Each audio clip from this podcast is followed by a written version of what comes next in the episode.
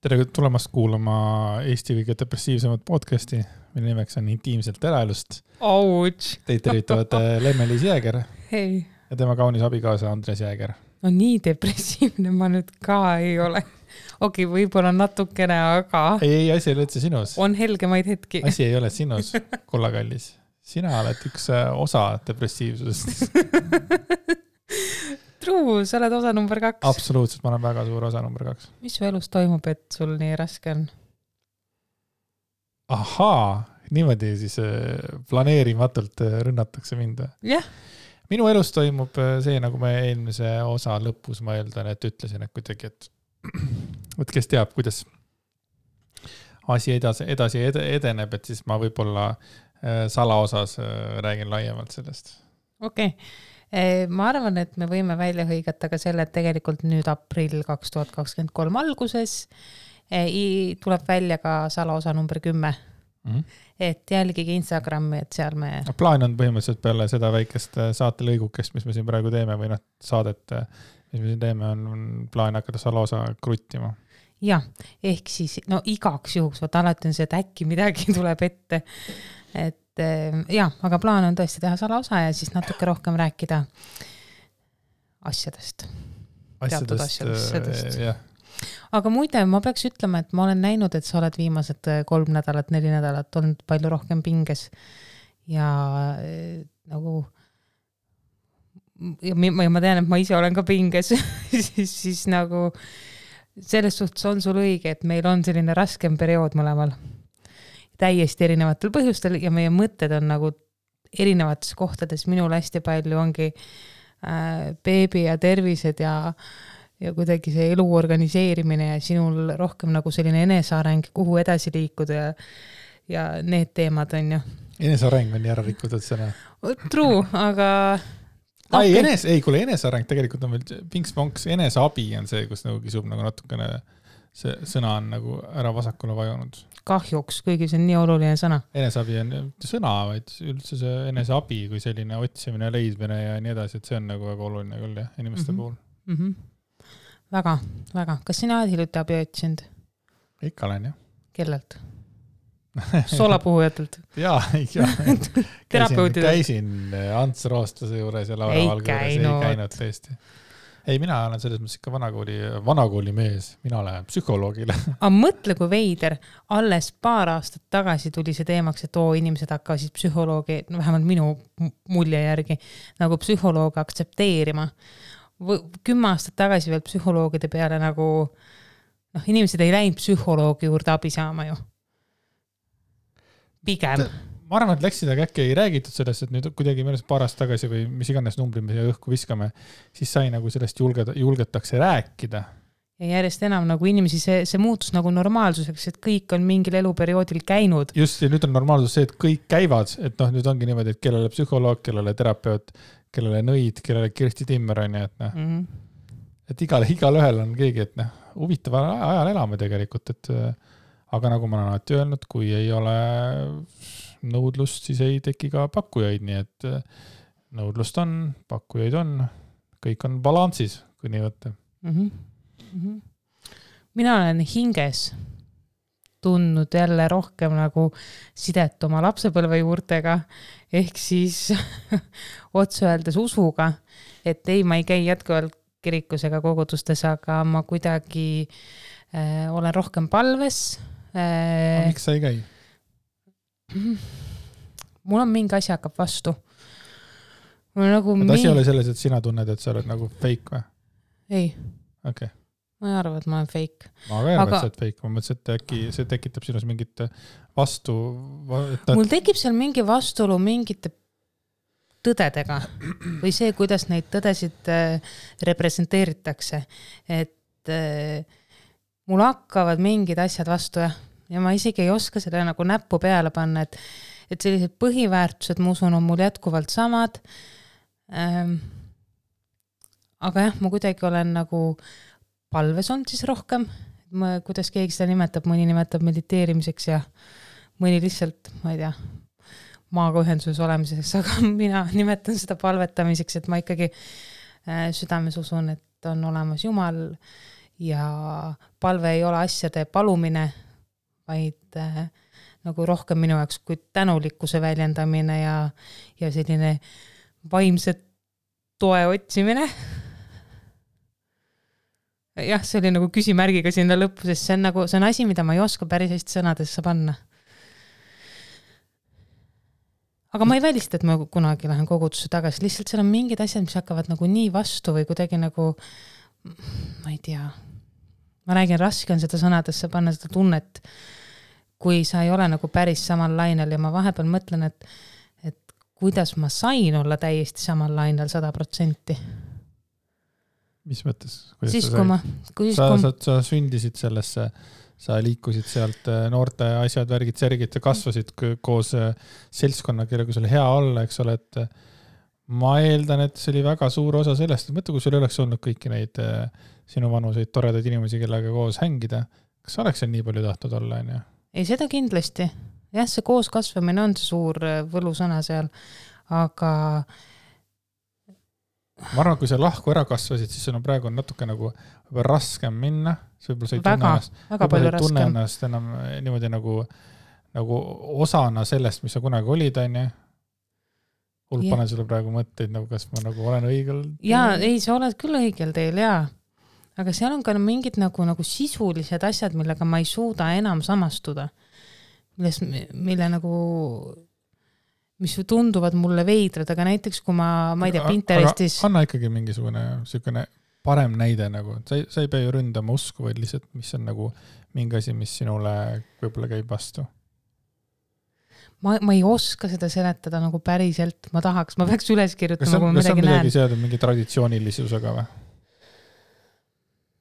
Mis sa selle all mõtled? no vot, ma tõin sulle laia, laia viske nagu selles mõttes, sellepärast et et piibel on ju ikkagi nagu traditsioonilise maailmavaate ju alustala mm -hmm,. noh mm -hmm., algab mhm. kõik mehest mm. -hmm, mees on mm -hmm, pere pea ja siis mm -hmm. sealt see liigub edasi, noh, kuidas iganes see mm -hmm. edasi liigub, eks ole, ma ei ole piiblit läbi lugenud. mina kindlasti ei ole õige inimene piiblit tõlgendama, kuigi kui ma a la, kui ma Pinterestis näen mingeid, mingeid piiblisalme, siis mulle neid meeldib lugeda äh,. mulle meeldib neid, nendega nagu samastuda või leida selline enda tõlgendus nendele äh, kindlasti minu maailmapilt on muutunud viimaste aastatega palju liberaalsemaks kui varem. kindlasti nagu sada protsenti. Äh, aga noh joh, Heidi, ma ei oska tuua ühtegi näidet, päriselt ka ma, kui ma näen midagi, mis mul hakkab vastu, siis ma järgmiseks korraks panen endale täitsa kirja, et siis seda nagu teemat edasi veidi nagu mõtestada lahti, et vot ma olen praegu lihtsalt see mees majas, vaata, ma olen võimupositsioonil. nii kui ma küsin, siis ma olen mugaval positsioonis. ja nii kui sina minu käest küsid, siis ma olen nagu see.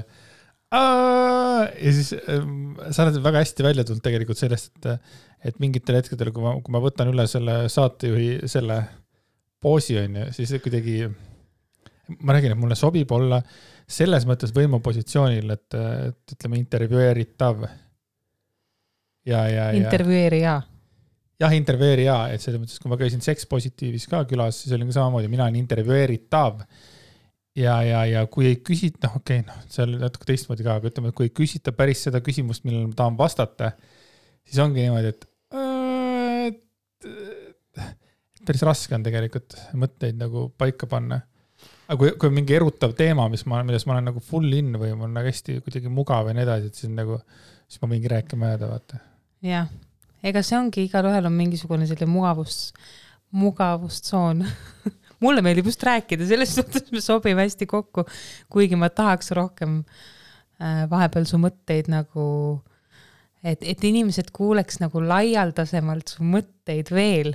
see, see kõlab võib-olla veidralt, sellepärast et kes teavad sind, siis sa teed juba kahte podcast'i, pluss oled teinud kolmandat kunagi, et. Kõik mõtted, kõik mõtted on ära räägitud juba. aga vaat see on sinu arust, aga mina näen sinus mingit veel nagu täiesti teist külge, mida aga, sa avaldad ainult mulle vist. aga mõtted tulevad ka siis, kui on mingisuguse teemaga, lähevad nagu nad nagu rändama, vaata, et see ei ole nagu see teema, nüüd räägime näiteks sellest või midagi taolist. vaid minu arust kõige paremad mõttelennud tulevad, kuskilt millegagi kokku joostes, mitte see küsimus, mida sina minult küsid, vaid see, kus me räägime, räägime, räägime, siis me jõuame kuhugile ja siis on mm -hmm. nagu the shit, vaata. ja kui palju kordi on olnud seda, et me istume kahekesi, ajame juttu köögilaua taga ja siis äh, vestluse lõpus me oleme nagu, et miks praegu ei olnud mikrofone, et nagu noh, nii hea arutelu või nii hea mõttelõng tekkis.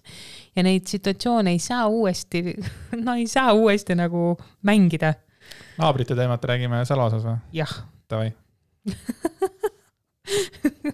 ühesõnaga, aga äh, lähme siit edasi, sest äh, ma tegelikult enda arust eelmine saade ütlesin sellise lause õhku viskasin, et oo, ma tahan rääkida, kuidas ma olen sünnituseks ette valmistanud või nagu uue beebi tulekuks. ta ongi praegu, praegu on juba valmis Nope, aga kas ma rääkisin sellest? väga põgusalt. ikka, väga pikalt rääkisid Nope. peale saadet rääkisid ah, normaalne. Anyway, ma vist mainisin ära äh, selle, et äh, ma USA-st äh, tellisin ühe sellise äh, treeningpaketi, siis ütleme treening ja teadmiste paketi vaagnapõhjalihaste äh, nii kontrollimiseks kui lõõgastuseks, seal on erinevad äh, seeriad, mida saab läbi teha ja see on The Vagina Whisperer, kui keegi veel ei uurinud või ei, ei kuulnud, ei mäletanud ehm,. aga äh, üks hästi oluline asi, mida ma olen viimased nädalad üle vaadanud, on tegelikult sünnitusplaan. ja ma tean, et mul on tutvusringkonnas inimesi, kes äh, nagu pigem ei nagu ei hinda seda võib-olla niimoodi, aga mina nägin enda puhul, et mulle nagu tohutult äh, ma tohutult vajasin seda, et mul oleks see sünnitusplaan kirjas. see on, äh, minu jaoks oli see, et ma nagu panen endale kirja seda, mida ma luban oma kehaga teha, mida ma ei luba oma kehaga teha, mida ma ei taha kindlasti nagu, et äh, sünnituse ajal ju need mõtted ja see nagu, see naise olemus võib minna nagu nii mm, nagu sa keskendud sellele, ei sa keskendud sellele protsessile ja, ja mulle meeldib see, et mul on nagu välja kirjutatud ja enda jaoks läbi mõeldud, mida ma, milline ma tahan, et see kogemus oleks, see ei tähenda üldsegi, et selline kogemus tuleb. sünnitusel on nii palju ootamatuid ja ettearvamatuid asju, äh, mis võivad tulla ja tõenäoliselt tulevad ka. Äh, aga see on just see nagu kuidagi läbimõtlemine iseenda jaoks ja nende asjade kirjapanek ka sinu jaoks et ma olen vaadanud, mul on alles nagu Mellu ajast see sünnitusplaan ja seal oli täiega palju häid mõtteid. Äh, ma korra otsin selle ülesse ja siis ma saan nagu, ma ei tea, mõned näited kasvõi tuua. miks sul see alles jäi ah?? miks sul see alles on? teadlikult otsin. Davai. aga äh, näiteks äh, ma olen pannud sulle kirja siia playlist'i ideed, et mida nagu, mis muusikat võiks kuulata ja sellised asjad, et näiteks valu ei ole kannatus. et äh, ma proovin iga tuhu ajal lõõgastuda, ma tahan lõdvestuda, ma suudan sellega toime tulla. tuhud on nagu lained, et nagu selliseid mingisuguseid nagu mantraid ka enda jaoks äh, üles kirjutada. ja sünnitust juhivadki endorfiinid ehk õnnehormoonid mis on tuhandeid kordi tugevam valuvaigisti kui morfiin, mis on tegelikult maailma kõige tugevam valuvaigisti nii-öelda mm. ravimitest. Äh, ja sünnitust juhib oks-, oksüdotsiin ehk armastuse hormoon, et kõik sellised äh, meie lähedused, füüsiline kontakt, silitused, paitsed, kallistused. enne sünnitust, vaata. jah, seda küll siis lepime ära ja sünnitust juhib veel prolaktiin ehk emaduse hormoon ja kasvõi sellised asjad panin kirja, et ma ei tea äh,, mul on vaja väikseid süsivesikute rohkeid snäkke ja veelonksusid, isegi kui ma neid ei palu. ja noh, kõik mingid sellised väiksed nagu asjad, et neid asju mul on siin väga palju tegelikult väga-väga palju. et ma olen eraldi kirjutanud üles tegevused, mis aitavad valu leevendada, lõõgastada, näiteks naer, huumor, hubane keskkond, ma ei tea puusaringid, treppidest üles-alla kõndimine, tantsimine, sügavad, madalad häälitsused, hingamised, asjad. et noh, minu jaoks sünnitusplaan on selline nagu läbimõtestamine mida ma tõesti tahaksin, sest ma usun, et see aitab kaasa. ma usun, et mind see aitab kaasa, ma usun, et sind see aitab kaasa. ja sünnitusplaan on selline, et me läheme sinna, nii kell seitse hakkame seda tegema, kaheksa, siis lähme, siis ma lasen duši all sulle vett peale. kaheksast poole üheksani, siis võiks nagu rohkem juua ja siis hakkab sünnitus tegemas pihta ja üheksaks olgu beebi väljas. Nice, see on sinu loogika on ju sünnitusplaanist. see oleks selline, vaata niisugune straight forward plaan, vaata. ei noh, minu jaoks on see midagi muud. Näiteks... ei, ei minu jaoks on seesama, mis sa rääkisid, noh, välja arvatud noh, see ka, et meil on siin toas seina peal on suur plaan, sünnitusplaan nagu püramiid, vaata. jah kõige üleval on laps, vaata, see on nagu see. kuidas jõuda selleni. kuidas jõuda selleni, kõik asjad on seal nagu, alates silitustest, äh, paitustest, see on seesama asi muidugi, ma ei tea, miks see on. noh, jah. aga ühesõnaga ma kindlasti, ma tahan veel võib-olla mõned asjad sinna juurde lisada ja siis ma saadan selle jälle sulle ka, et äh, see sünnitusplaani nagu minu jaoks koostamine on, äh, on vajalik, see aitab mind see, see, sa tee see nii ägedalt sünnitusplaan ära, et siis äh, ütled, kes tahab seda endale saada, kakskümmend viis euri kõik äriks on ju. kõik äriks. nagu tänapäeval on kombes. ei noh, selles mõttes, kui inimesed, see teeb teiste inimeste elu ka kergemaks, vaata. kõik ei jõua, suuda nii palju mõelda nagu sina aus, jah. arvestades sellega, et ma nagu füüsiliselt väga ei tee mitte midagi viimased juba kuu aega. siis vaimselt paned hullu või? siis vaimselt ma panen täiega hullu, seda küll. et ma täna ka äh, märtsi lõpp on praegu ja ma olen terve märtsi saanud olla kodus, onju. ja täna ma lihtsalt, ma vist olingi mingi, siis kui Mellu oli hoius, äkki kuus tundi lihtsalt äh, külili, ühe külje peal, teise külje peal. vaatasin Netflixi, siis mõtlesin mõtteid, siis vaatasin Instagrami, siis kirjutasin mingeid mõtteid ülesse eh, unistuste elu, unistuste elu, noh. ja siis äh, oigasin ähkisin, puhkisin ja, vahepeal käisin ja. vetsus ja, jah, need ja muud asjad. ja siis on see osa, kus äh, poiss paneb hullu raisk. jah. kõhus. oo jaa, aga mida tahaks ma. tahaks teada, kas näeme selle ka ära, kus jalalaba on nii tugevasti vastu kõhtu, vaata, et see jalg paistab. ma arvan, et ei, sest ta jalad on mul ilusasti maksas ja roietes. nii et nope not gonna happen, ma arvan. uskumatu, millega sa hakkama pead saama mulle teeb nalja see, et minu sees on päriselt nagu peenisemunandid kogu aeg, et nagu pull mõelda.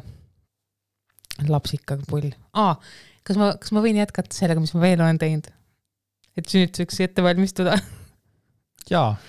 aitäh nüüdseks, ma olen praegu kolmkümmend viis rasedusnädalat äh,. mul on põhimõtteliselt kõik asjad nüüd ostetud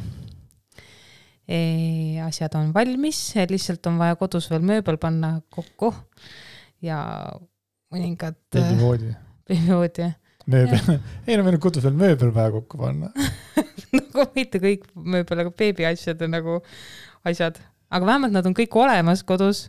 Mhm. et see on suur samm edasi ja e, ma tellisin esimest korda elus tekstiilipesuri see oli äge, selles suhtes, et me lasime, no meie diivan on siin viimaste aastatega näinud äh, vatti. Äh, küll veinide ja oksede ja muude armsate kehavedelikega. et siis me. ma hakkasin mõtlema, et mis veel, et peale Vellu okse, ma ei tea, mis seal veel on. veini ja pissit ja toidujääke ja igasugu asju on sinna ümber läinud. ja spermat ja mitte, et see ümber oleks läinud, aga anyway äh,. ja siis tekstiilipesuri, me tellisime kõigepealt diivanipuhastuse, mida tehti siis tekstiilipesuriga, aga mis on ilmselgelt kallim. meil läks äkki, see oli kuuskümmend, seitsekümmend euri mm, -hmm. ühe diivanipuhastus. tüüp tuli, tegi ära, imeline töö, nagu uus ja siis äh, ma uurisin ja saigi Tartus äh, tekstiilipesur.com Tartu inimestele vähemalt Äh, kahekümne neljaks tunniks kakskümmend euri. geniaalne asi, ainult füüsiliselt on vaja nagu vaeva näha, et mitte vaeva näha, see ei ole õige sõna. see tegelikult oli lihtne käsitleda, aga kuna mina lihtsalt olen ümar ja suur, siis oli minul vaja vaeva näha, et sellega teha. Ja me tegime võimalikult palju, ma ei tea, toole, madratseid, asju puhtaks, vaipu. Ja ikka sealt tuli sellist sodi, et ju ju, aga see toimis väga hästi. ma näen, kuidas su pilk on lihtsalt klaasistunud. aitäh kaasa mõtlemast, Andi. ma mõtlen kaasa, ma lihtsalt tahtsin öelda, et, et jällegi see kõlab niimoodi, et ma igaks juhuks kohe ütlema seda, et et esimese õhtu asjad tegime me koos ära ja järgmine päev mina läksin tööle ja Lemmelis jätkas, et see ei olnud niimoodi, et mina ütlesin nüüd Lemmelisile, mina hakkan nüüd oma ümarakehaga äh, asju tegema, kuigi sa ei saa. et selles mõttes, et. Tahtsin hullult selle nagu teada anda, et keegi arvaks, et ma nagu hullult sunnin sind tegema asju. aus, jah. mul pidi EMS tulema tegelikult appi siis, kui sa tööl olid, aga ta jäi haigeks, nii et ei saanud tulla mm. -hmm. siis on ju need perekooli loengud ja raamatud Äh, ma lugesin uuesti läbi. Sipsiku? jah, pole minu teema. aga lugesin uuesti läbi Hiina-Mei Käskini imetamise, äkki mingi, appi ma ei mäleta, mis see ametlik nimi, imetamise teejuht äkki. ja siis äh, Loomuliku sünnituse teejuht, kaks minu arust väga-väga head raamatut. Äh, ja tutvusin hüpnosünnituse materjalidega, mis äh, mulle väga meeldisid. ja siis ma hakkasin uuesti lugema sellist raamatut nagu Ebaemmelik emps, millest ma kunagi täitsa siin Vellu ootuse ajal esimestes saadetes, minu arust ma rääkisin ka sellest. et seal on jälle selliseid vahvaid teistpidi mõttelaade et.... kas nüüd oleks aeg uuesti võtta intiimset ärealust varasemad alguse saated ette, lihtsalt hakata proovima kuulama neid ühe, üks saade päevas? jaa muidu ma arvan küll, et mul oleks vaja seda, aga ma tunnistan, et ma veel ei ole sellega tegelenud. kuulata neid mõtteid mm. -hmm. Mm -hmm. see oleks tegelikult huvitav jah, ma veel ei ole jõudnud, ma veidike kardan kuulata meie algussaateid, aga me oleme seda ennegi maininud, et. kas ennast... sa saad aru, et tegelikult neli aastat saab täis augustis? see tundub ulme jah. et jah, nii kaua oleme suutnud siin äh, genereerida ideid, mis on mõnikord samad, mõnikord uued aga ma arvan ikkagi, et päris äh, suur saavutus sellise kontseptsiooniga saate kohta tegelikult. jaa. Mul on sulle üks küsimus. ütle, tähendab, küsi ütle. kas äh, sinule on ka keegi äh, öelnud tuttavatest või töökaaslastest või noh, keegi, et kui sa oled teavitanud, et nüüd tuleb poiss, et siis nad ütlevad, et oo, et komplekt on koos aa, hea, hea küsimus. ma arvan, et on, sest see kõlab nagu tuttav. Mul on seda nii mitmeid kordi öeldud. kas, kas kuskil on mingisugune siis ette kirjutamata komplekti kooslus või? jah, kas, kui oleks kaks tütart, siis ei oleks komplekti või? imeline komplekt ju. kolm tütart komplektis nagu.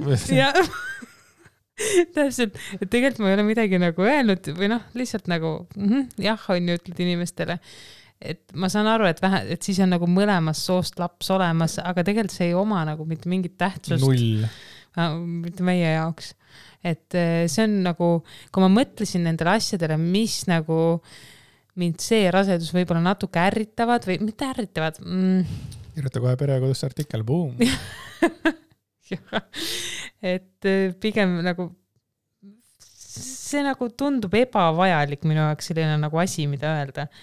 Et.... ei no komplekt on koos noh. Jah, ma ei ole nagu üldse pahane, aga lihtsalt nagu. kolmanda lapse puhul see on? See ei sobi enam komplekti äkki või ma ei tea. vot see on, mul on tunne, et see on asi, mida lihtsalt öeldakse sellepärast, et midagi öelda. arusaamatu. jah, et selle tegelikult, kui sa hakkad nagu selle sisu mõtlema, siis nagu miks, nagu see tundub täiesti nagu ebavajalik. olen sinuga sada protsenti nõus jah, aga vähemalt see rasedus. on komplekt koos on komplekt koos ja ei ole väga palju minu äh, välimust kommenteeritud nagu just kõhukuju puhul. kuigi mul mõned töökaaslased suutsid öelda veel, et ma, oi, et sul oli kohe esimesest päevast peale näha a la nagu, et ei, thanks, aga nagu see ei ole jällegi oluline üldse. Vau, kui suur sa oled, oh my god, ei ole, ebareaalne Õnneks seda ka ei ole olnud et ma ise näen küll, et ma olen jah, suurem praegu kui Melluga viimasel päeval, aga pole mitte midagi hullu eh,. ja näiteks täna ma olin üheksakümmend kaheksa kilo, mis on praegune maksimum, Mellut ma läksin sünnitama vist üheksakümmend kaheksa või üheksakümmend kaheksa pool. aga ma olen juurde võtnud eh, siis eh, seitseteist kilo selle rasedusega praegu ja tõenäoliselt tuleb siit paar kilo veel juurde, enne kui lõpp paistab, et. sama sama. mis su kaal praegu on, kas me oleme ühes kaalus või? Me oleme ühes kaalus viiesaja grammi pärast umbes. Nice. ma olin veel eile või üleeile hommikul olin üheksakümmend kaheksa koma viis. ja kui te küsite no,, miks ma kaalun ennast, siis lihtsalt. harjumus. harjumus, jah mm. -hmm. Nice, väga tore, aitäh, et selle teema saime nüüd läbitud. jälle see tüüp, vaata nagu, et ei no ja siis ma võtsin kakskümmend kilo juurde, ma ei pannud tähelegi. kuidas ma ei, ma kunagi ei unusta ära seda, kui üks tüüp rääkis mulle seda. ma võtsin juurde mingi kakskümmend, kolmkümmend kilo ma ei pannud tähelegi, what the fuck. nagu mina ei pannud tähele, kui ma üks hetk olin sada kaks kilo kunagi mm. -hmm. aga noh, seda, seda ei aga saagi. mina nagu ei saa seda mõistmagi yeah. just selle samade selle puhul, et noh, ma ei tea, kui suured teie riided siis ennem olid, et nad hiljem ka teile selga mahtusid, vaata ei et... mahtunudki, lihtsalt ostsid suuremaid riideid kogu aeg. ei mõelnud selle peale, et ei, miks või? aga tol korral mind nagu kaal niimoodi ei kottinud. ma ei olnud nagu eneseteadlik oma kehast niimoodi ma arvan, asi oli pigem selles mm.. jah, ma ei mõelnud oma keha peale, minu jaoks ei olnud nagu välimusel sellist nagu rolli üldse. et siis ei pannudki tähele. milline see roll oli siis? kuhu oli roll suunatud? õpingud äh,, usk, jõuame tagasi sinna.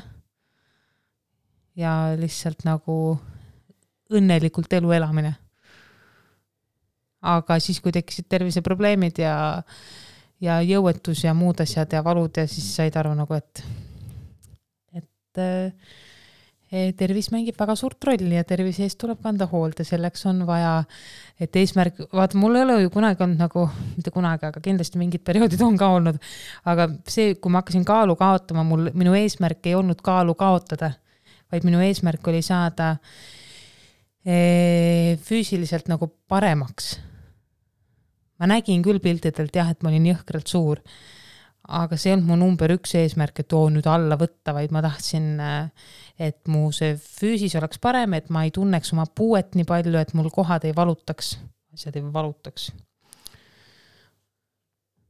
Äh, muidu üks mõte tegelikult, minnes tagasi nüüd äh, raseduse juurde, siis äh, üks armas sõbranna ootab praegu beebit ja on suht raseduse alguses, esimese, esimene trimester on. ja mulle väga meeldis see, kuidas ta ütles, et oodates nüüd oma esimest last, et ta ei alahinda enam mitte kunagi äh, rasedate väsimust, iiveldust äh, või ärevust ja hirme. et ta ütles, et see on täiesti nagu ebareaalne, et see on nagu järgmine tase et seda, et seda vist ei saagi nagu inimesed täielikult aru enne, kui äh, ise seda kogevad et kui ülevoolav see võib olla nende raseduse kõrvaltoimetega nii-öelda toime tulla. et tegelikult mulle meeldis see, et see oli nagu selline armas ja tore tähelepanek mm.. tahaks öelda tore kuulda, aga see ei ole tegelikult tore kuulda, kui kellegi sitt on jah no.. selles mõttes. jah ehm,. kas me teeme väikse update'i tervise poole pealt ka? Mm,? teeme kiirelt. Davai. sest meil on vaja veel äh, salaosa hakata lindistama, seega täna ei ole mingit pikka juttu siin. ahah, okei okay.. paremad plaad jätame ikkagi salaosaks ehm, oh, ei tea, ei tea. Anyway. ei no aga sa saad aru, et äh, salaosast tulevad paremad palad? jah, mõnikord küll, mõnikord, aga ähm, ma üritan oma mõtteid koondada. nii Mellu mõtled, koondati ära? koondati jah, Mellu ja käisime siis nahaarsti juures ja molluskite kohta nii palju infot, et nahaarst selgitas mulle niimoodi ära. kui perearst varem ütles mulle, et eh, jah, et need molluskid on, on ju, et peaks panema seda molluskite rohtu lapsele kogu aeg, molutreksi, mis on lapsele kipitav ja väga valulik, aga et seda võib teha nagu pidevate kuuridena, niikaua kui need molluskid ära kaovad mida ei juhtunud, sest me tegime mingi seitse-kaheksa kuuri läbi. Äh, ja see oli väga piinarikas. siis äh, või noh, okei okay,, piinarikas on natuke palju öeldud, see oli lihtsalt. see oli piinarikas lapsele, ei olnud palju. ah, noh jah. väga aus, väga piinarikas oli talle. talle jah. piinles. jah, okei okay,, sest see kipitas, see rohi e,. siis, kui ma läksin nahaarsti juurde, siis nahaarst ütles selle peale, seda rohtu tegelikult ei ole nagu vaja panna, et selle rohu eesmärk on tekitada paari päevaga e, põletik sinna molluskile ja siis nagu kiirendada seda protsessi, et need molluskid ära kaoksid. aga et tegelikkuses molluskid võivad ära kaduda poole aasta kuni mõne aasta ka et see rohu nagu panek ei, tegelikult ei pruugi neid üldse kiirendada et oluline on see, et laps ei kratsiks neid, mida meil õnneks ei tee e,. siis ta soovitas, et ikkagi ägedates faasides mitte käia basseinis. et e, suvel võib rannas käia vabalt ujumas sellistes asjades ja kui võimalik, et siis e, lastehoius ja lasteaias neid piirkondi nagu katta riietega, kus need molluskid on, et siis ei, ei levi ta edasi teistele lastele aga et see on hästi tavaline viirusnakkus laste puhul ja eh, see põletik tekib sinna molluskitesse ka iseenesest ja seda ma olen ka näinud. ja et tuleb lihtsalt anda aega ja Mellu puhul kreemitada, kreemitada, kreemitada, sest tal on atoopiline dermatiit. Nii et kreemitada, kreemitada, kreemitada. mis kreemiga? tuleb leida sellest eh, sajast valikust endale kõige sobivam et lihtsalt katsetada erinevaid.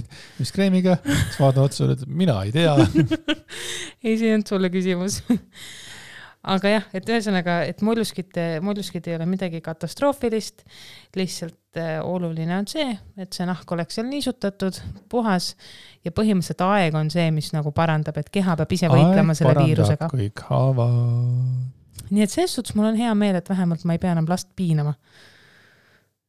seda rohtu pannes jah, mis puudutab silmaarsti, siis selles osas mõned uuringud saime tehtud, mõned uuringud ei saanud tehtud. Äh, tõenäoliselt on vaja teha uus aju MRT ja siis vaatab edasi. nii et äh, küsimusi on veel palju õhus, ühtegi vastust veel ei ole. jah, see on teema, mis mulle ei meeldi. jah, raske on.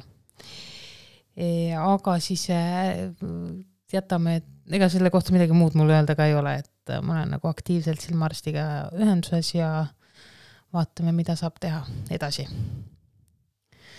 Nii, kas sa tahad siia ilusasse saatesse, kus ma olen jälle pikki monolooge pidanud, midagi öelda? Lõppu? Mm, oled sa sünnituseks valmis? jaa, aga ma tahan salaosa hakata tegema nüüd. joh, Heidi, olgu. Aitäh, et te kuulasite ja järgmiste kordadeni. Salaosani, tšau